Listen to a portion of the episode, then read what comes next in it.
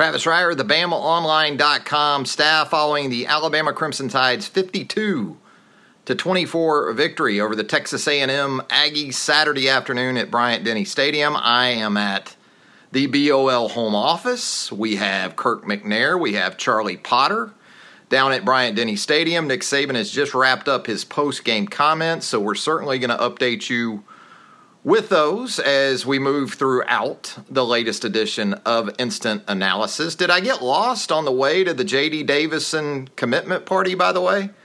How about that for some in-game news? How you doing, Rashad? Good to see you. Thanks for joining us here on Instant Analysis. Can't say I recall anything like that during an Alabama football game where, oh, what about the third quarter break? Alabama picks up a commitment on the basketball front from the top point guard for the upcoming recruiting cycle, the current ongoing recruiting cycle for the class of 2021. So that was certainly some big news for Nate Oats and the basketball program there around 5 o'clock Central on his birthday, no less. How about the week for Antoine Petway on the recruiting trail, by the way? Last Sunday, it was Jason Holt, the 6'6 wing out of the Atlanta area, and then to cap the week on Saturday, Twan picks up, Pet picks up big-timer, top 20 player in the country, and JD Davison. But certainly a lot of football to talk. Susie, how are you doing? Mason, welcome aboard, my friend. Wateria, good to see you. Sandra, yes, everybody piling in here. A lot to get into on Instant Analysis post-game. Big day, right, for the Alabama offense, specifically the Alabama passing game. Hello, John Metchie. How are you doing? Saw some flashes of it last week, didn't we? Couple of catches for 40-plus yards out at Mizzou, but then didn't take long for John Metchie to really solidify himself as that number 3 receiver. A 78-yard touchdown reception there to get the scoring going for Alabama. Came back with a 35-yarder a short time later, and just like that, Alabama had its first 100-yard receiver in a game against Texas A&M since Amari Cooper back in 2014. Speaking of 50 bombs, that was a 50 bomb 6 years ago at Bryant-Denny Stadium, wasn't it? 59-0 that game over there. So big day for Mac Jones. Did have the one pick off the deflected pass. That was a tough one. The deflections don't always go Mac's way, do they? Yeah, they don't seem to anyway. But otherwise, you look at the numbers, 20 of 47, 435 yards, 4 touchdowns, and the aforementioned interception. Mac Jones averaging over 16 yards per attempt today against the Texas A&M Aggies. Not per completion, per attempt. When you talk about per completion, Alabama averaged nearly 22 yards per completion. The run game, I know some of you aren't going to be happy about that. Alabama wasn't exactly prolific on the ground. But again, when you're averaging 16 yards per pass attempt, that's probably going to take away from your rushing numbers a little bit. That being said, I thought in the fourth quarter when Alabama, really in this era of football, the fourth quarter when you have the kind of lead that Alabama had, that's when you want to be able to run the ball. I think that's specifically what Nick Saban talks about these days when he talks about controlling the game. And it wasn't a 100-yard quarter for Alabama in terms of the rushing offense, but Brian Robinson in there, they did rush for 50-plus yards in the fourth quarter. You know, time of possession, just to tell you how antiquated and outdated stats have become. Remember when time of possession used to be at least a semi-big deal? Well, going into the fourth quarter today, Texas A&M had the football a full quarter more than Alabama did. It was like 37 or 38 to 23. 37 to 22, I think it was, something like that. And when Alabama wanted to try to condense the game, control the game a little bit there in the fourth quarter, it was able to do so. One time of possession, ran the football fairly effectively. I've said it before. I still miss Keelan Robinson in the fourth quarter. I miss that juice. But Brian Robinson did some nice things. You saw Trey Sanders. You saw Jase McClellan in there. Did you notice that? Last snap of the game, that was Jase McClellan getting a tote. I think it was about a 6-yarder. Not bad. But the Alabama offense in general, once again, just so dynamic. And, again, the addition of John Metchie to go along with Devontae Smith, also Jaylen Waddle, And so in the process today, you end up with two guys who combine between Metchie and Waddle for over 320 receiving yards. You know, remember those concerns about this offense maybe losing some of its explosiveness with Tua and Judy and Ruggs moving on to the National Football League? Yeah, hadn't been a problem to this point anyway. Defensively, a little bit up and down. You're still going to worry about the back end a little bit after today. We told you throughout the week, if you read the preview pieces, including the matchups, including the five predictions for today's game, we told you Jalen Wydermyer and Aniah Smith were going to be guys that were going to be central figures in this A&M offense, and that certainly proved to be true. Alabama struggled at times. You know, Wydermyer is just a physical talent, whereas Smith is sort of a hybrid wide receiver running back. He's going to give you some matchup problems. But I thought Christian Harris was really good once again today at the weak side linebacker position. Caught Alabama in the blitz. Harris coming on the one blitz. A&M hits Smith out in the flat, and you don't get the tackle made there by Daniel Wright on the sideline. Nick Saban talked about that postgame. Wasn't happy about that. Give Daniel Wright credit. Comes back a short time later, pick six. So that helped. But you did see DeMarcco Hellams as the game moved on in the second half. You saw DeMarcco Hellams in there some at safety to go along with Jordan Battle. Battle had some nice plays, and I thought throughout the game today. I thought Malachi Moore was probably Alabama. I don't think there's a probably. He was Alabama's best defensive back today at the star position. The true freshman showing some real growth. Took a few lumps last week. Didn't think he played poorly at Missouri, but there were certainly some learning moments out there in Columbia. But was almost perfect today. You know, it had the interception there late in the game. A guy that you can tell, as we've talked about before, with the experience he has at corner and also at safety, that's pretty invaluable, and obviously a really smart dude who does his work during the week in terms of preparation, because he had a couple of shaky angles after the catch last week, especially later in the game. You didn't see that today. He was pretty much in lockstep with his guys. Corners were fine. Patrick Surtain, Josh Jobe once again.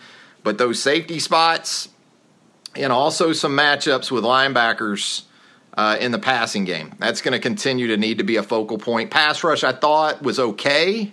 Christian Barmore made a little bit of a difference there.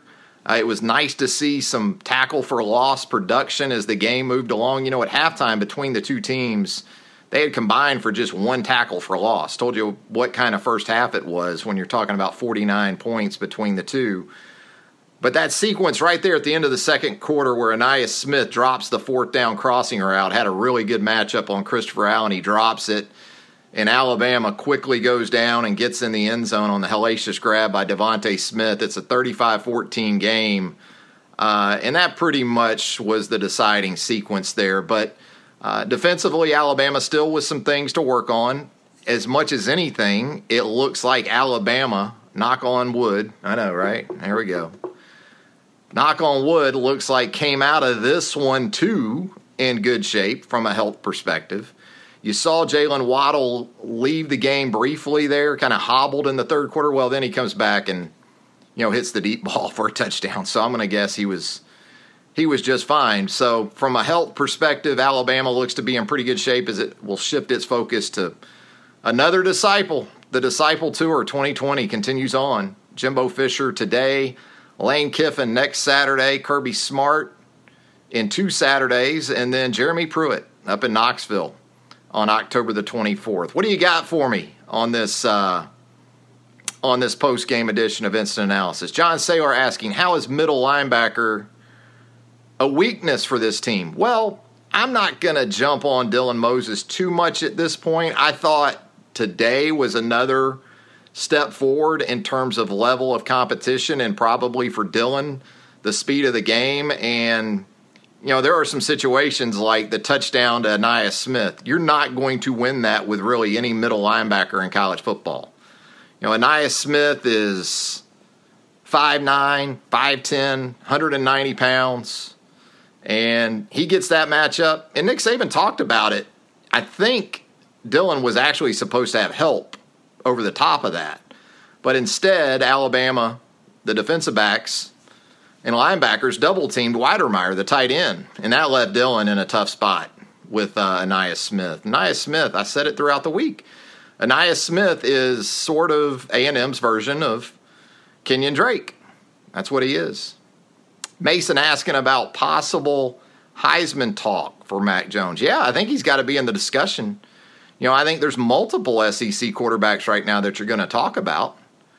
You know, we'll see coming up here in the next little bit how KJ Costello responds to that historic performance of his last week down in Baton Rouge with Mississippi State hosting Arkansas tonight. Kyle Trask looked really good again today for Florida. You know, quarterback play in the league is at a high level right now. You saw a high-scoring game this afternoon also up in Lexington between Kentucky and Ole Miss. And I think part of it, too, I tweeted this earlier today, I think part of that, too, with the passing yardage and the big numbers that we're seeing from passing offenses early in the season, you know, when I look around the SEC right now, and Bob, we'll get to the running game in just a minute. We talked about it a little bit earlier, is you are in your nickel and dime so much these days. And so if that's the case, what is your secondary depth like? Do you have quality options at star and money in Alabama's particular situation when you talk about the nickel and dime positions? And do you have some disruptive pass rushers? Can you affect the quarterback with the pass rush? And when I look around the SEC through two games, there's not a lot of teams that jump out at me in that regard.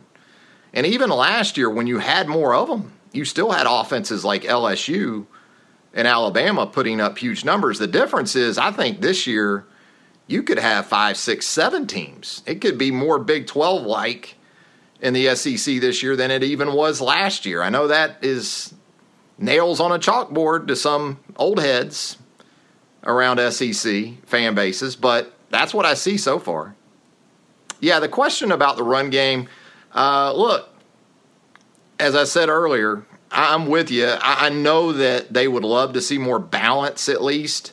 And it's in today what the thing was, it wasn't so much that the numbers in general weren't big, that, you know, they ended up with, after sacks taken out, with 109 rushing yards. It's that their average yard per carry for their guys weren't really good. Now, Brian Robinson's fourth quarter helped. He ended up finishing at 6 yards per carry, but Najee is a 6 yards per carry guy for his career, and he was at 3.6 today. I'm sure they're going to continue to look at some things in terms of what's the best way for them to run the football. It seems like they've been more edge-oriented, outside zone, some of that stuff. I'm not sure, as big as their offensive line is, if that necessarily fits them exceptionally well. They know far more about that than I do. But I'm sure that's going to be under evaluation. The thing, again, as I said earlier, at least they ran the ball in the fourth quarter, which is what you at least want to be able to do in today's game. Because you can throw it around for three quarters, hit all those explosive plays. And I said earlier, Nick Saban is not going to stop throwing the football if he's averaging 22 yards per completion. I don't know a coach out there that is, but there's going to come times in games where you have to be able to run it. I wasn't a fan of the 3rd-and-1 sprint out to the left by Mac in the first quarter. To me, that's a situation where if you truly do have one of the best offensive lines in all of college football, you go get a yard with a 230-pound back behind that offensive line. Instead, we saw a very Pac-12-ish sprint left with a right-handed quarterback that went incomplete. That was my biggest complaint probably from a play call perspective all day. Mason asking about Daniel Wright. Kind of a mixed bag, yeah. You know, I mean, you can't let Aniah Smith stay in bounds on that one touchdown play. That can't happen. At the same time, as we said, he answered with a pick six. And as we talked about earlier, too, we did see DeMarcco Hellams in there with Jordan Battle at safety some in the second half. Osiris with an interesting point about the East-West game in the offense. And I talked about that just a minute ago. I don't know if this offensive line is exceptionally well built for trying to work the edges a lot. You know, they're more of a mauler type. I mean, they can get some push. I mean, you saw Brian Robinson, what was it, the fourth quarter? That was what you want to see more of, especially in the fourth quarter, where it essentially turned into a rugby scrum, and they were able to push the pile literally with Brian Robinson in that offensive line. You know, and I'm going to say this too. It helps when you have another back that is like a Kenyan Drake, or it is like an Aniah Smith today for Texas A&M that is a little more sudden in some ways. What have we talked about in the offseason a lot with Najee? More explosive runs, more runs of 20 yards or more. That's not necessarily the way Najee's built. What I think you could see more of if you really want to work the edges and keep defenses honest is more jet sweep stuff to Devontae and Jaylen Waddle. I could see more of that coming into play and trying to stay more between the hashes maybe with the backs they have. Tim, my biggest issue with the offensive line probably as much as anything right now is the continuation of the penalties. You know, that's got to stop. You know, Kurt Flood and Nick Saban especially, and Nick Saban talked about it during the week. It sounds like it's reached the point with those guys where there's some prices being paid for it. But then really early in the game today, we see some penalties. We see some false starts. We see some illegal formations and things like that. So, you know, they still have some things to clean up. But, look, it helps when it's 2nd and 22, right? And you can run a slant and go to Jaylen Waddle, and he just runs right by the safety. It's not a bad luxury, is it? What else do we have today? Yeah, I mean, Daniel, there's certainly continuity issues that every team is dealing with from COVID-19. And absolutely you cannot just totally dismiss or discount, you know, the effect of that and the disruption of the routine for all these teams and these programs, really going back to the middle of March. And so, you know, that's kind of the way it is right now.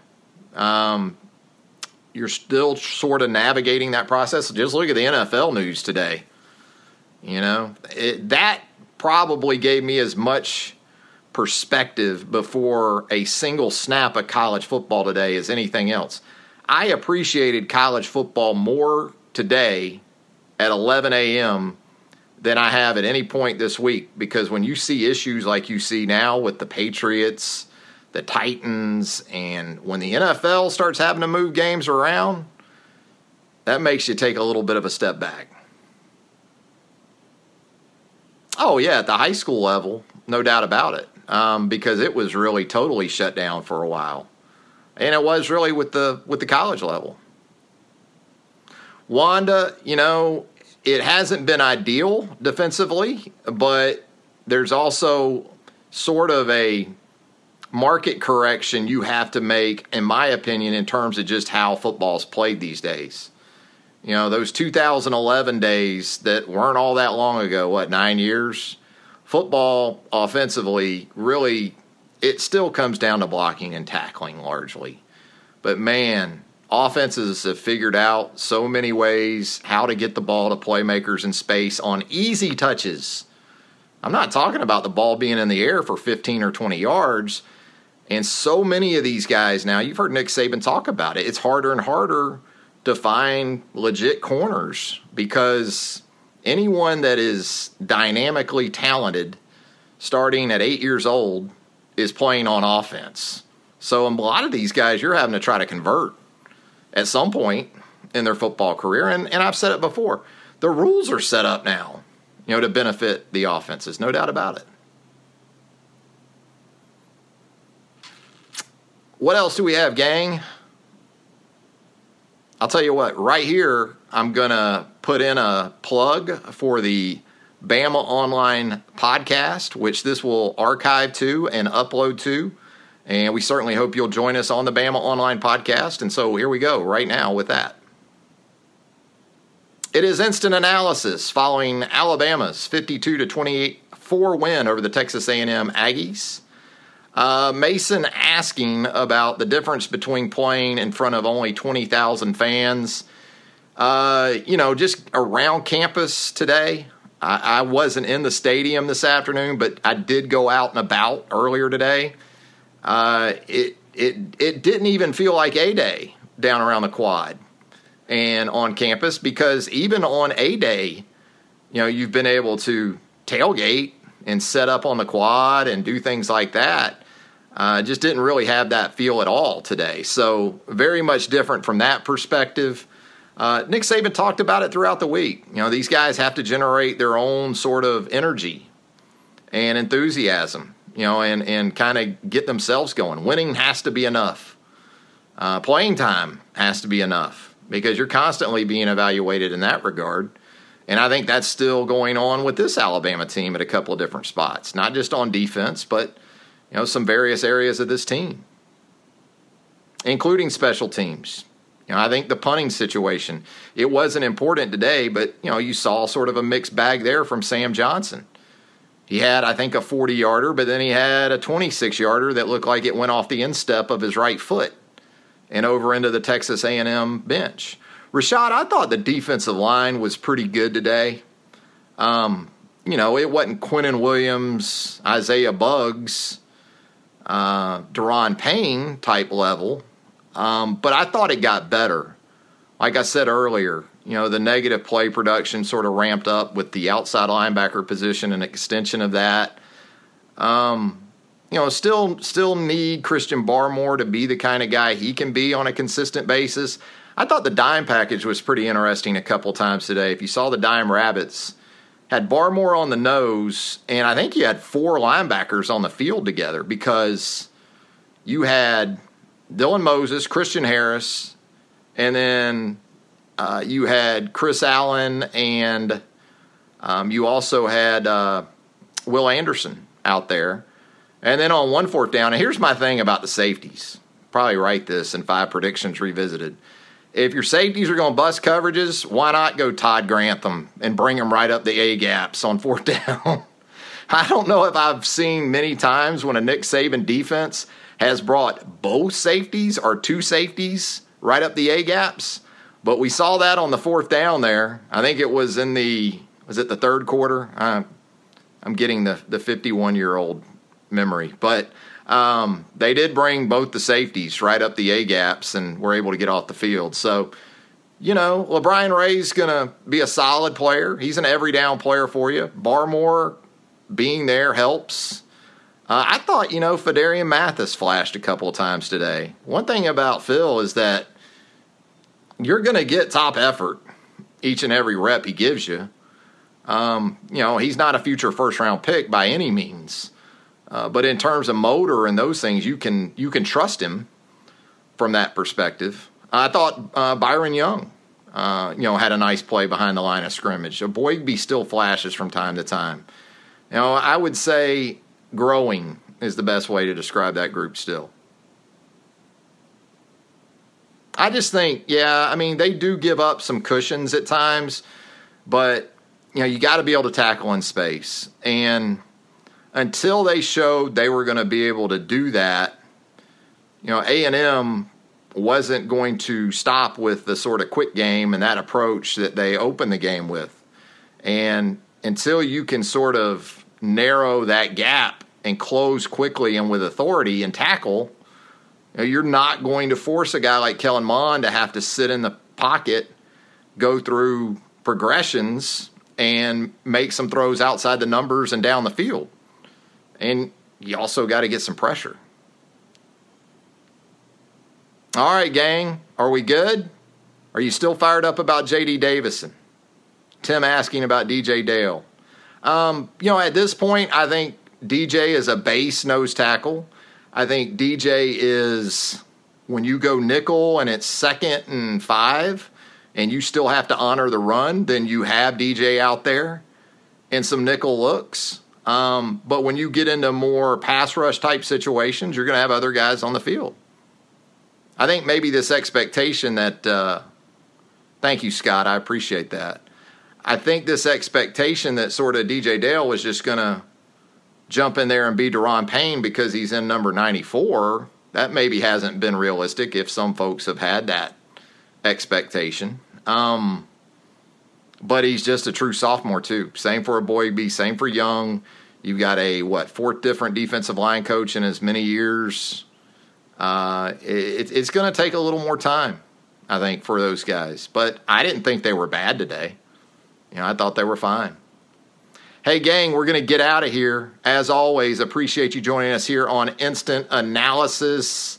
Enjoy the rest of your Saturday evening of college football. We're going to be with you throughout the weekend with continuing coverage following Alabama's 52-24 win over the Texas A&M Aggies. Big JD Davison news on the men's basketball front. The five-star point guard from the Calhoun School. Is it Leto Hatchie? Alabama, stand up, Leto Hatchie. Yes, we know you're out there. But a big, big, huge pickup. Another one, Nate Oats, Brian Hodgson. And now, in this cycle specifically, a lot from Antoine Petway. Team effort. Look, these guys want to play 94-foot basketball, and that's what Nate Oats is going to give them the opportunity to do. And so big news on that front as well. Have a great rest of your weekend, everybody.